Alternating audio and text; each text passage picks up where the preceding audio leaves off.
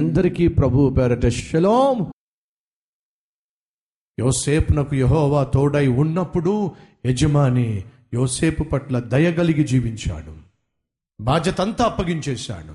నెహమ్యా! రాజు దగ్గర పానదాయకునిగా ఉన్నప్పుడు ఎప్పుడూ కూడా విచారంగా ఉండేవాడు కాదు డల్గా ఉండేవాడు కాదు నిర్లక్ష్యంగా ఉండేవాడు కాదు సోమరిపోతుగా ఉండేవాడు కాదు నిద్రపోతుగా కనిపించేవాడు కాదు. మత్తుగా కనిపించేవాడు కాదు. కొంతమంది అదేమిటో ఆఫీస్లో చైర్లో కూర్చుంటే చాలు ఊగిపోతా ఉంటారు. ఊగిపోతా ఏం చేస్తారండి రాత్రి అంతా టీవీ చూసుకుంటా కూర్చుంటారు. సెల్ ఫోన్లో బిజీగా ఉంటారు.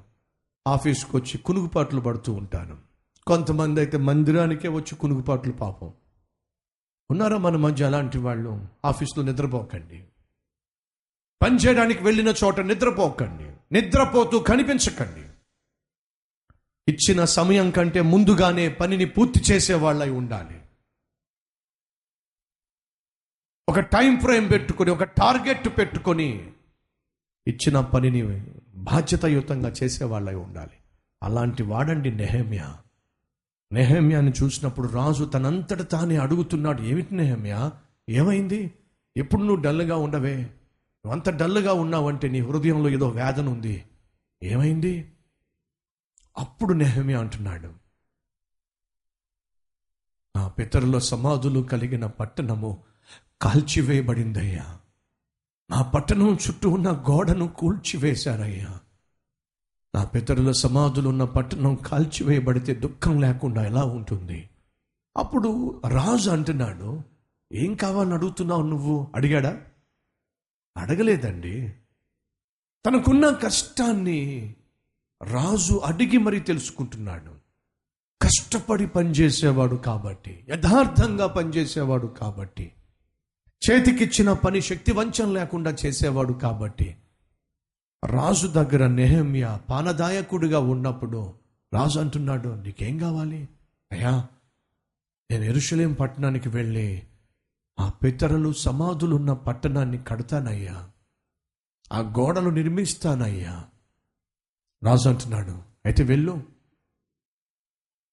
నేను వెళ్తాను కానీ నేను వెళ్తున్న మార్గంలో పెద్ద అడవి ఉంది. ఆ అడవి నిండా కలప ఉంది. పట్టణాన్ని కట్టుకోవడానికి గుమ్మాలు నిర్మించడానికి కాస్త కలప ఇవ్వమని చెప్పి అధికారికి చెప్తావా?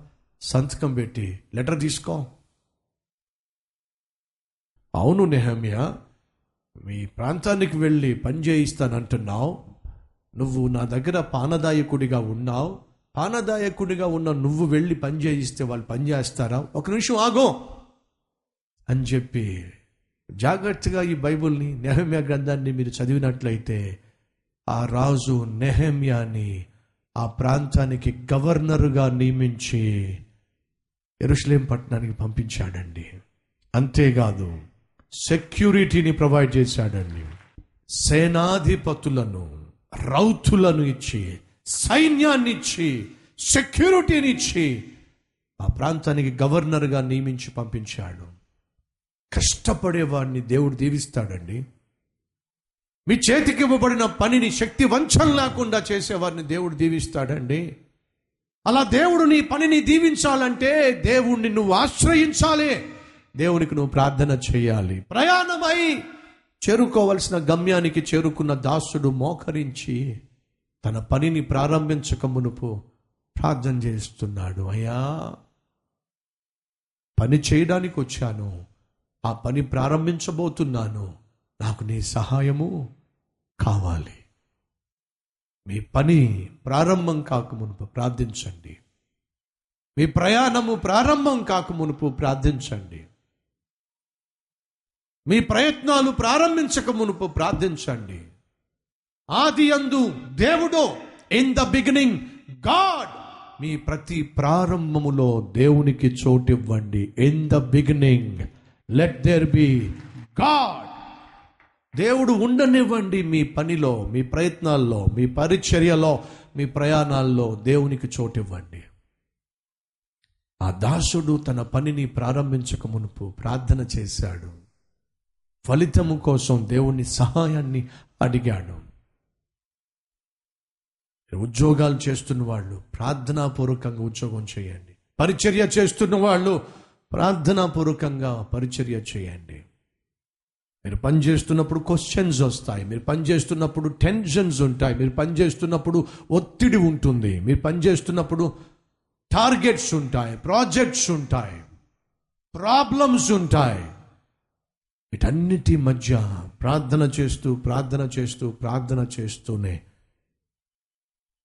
మీరు ముందుకు సాగినట్లయితే విజయాన్ని చూస్తారు ఉద్యోగం చేస్తున్నాడు.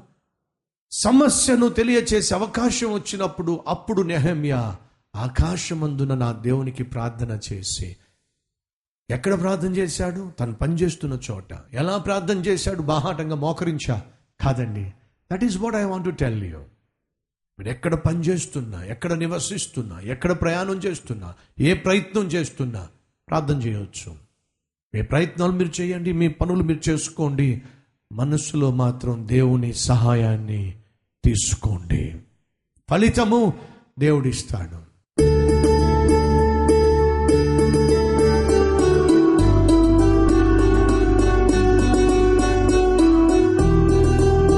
పరిశుద్ధుడవైన తండ్రి మా ప్రయాణాలు మా ప్రయత్నాలు మా పనులు మా పరిచర్య ఆశీర్వాదాన్ని చూడాలంటే నీతోనే ప్రారంభించాలి.